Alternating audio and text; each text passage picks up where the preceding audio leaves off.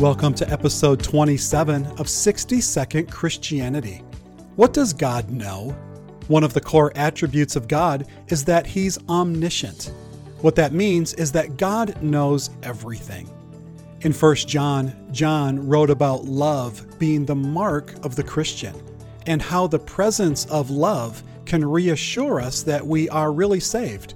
And then he said this For whenever our heart condemns us, God is greater than our heart, and he knows everything. But God doesn't know things the way you and I know things.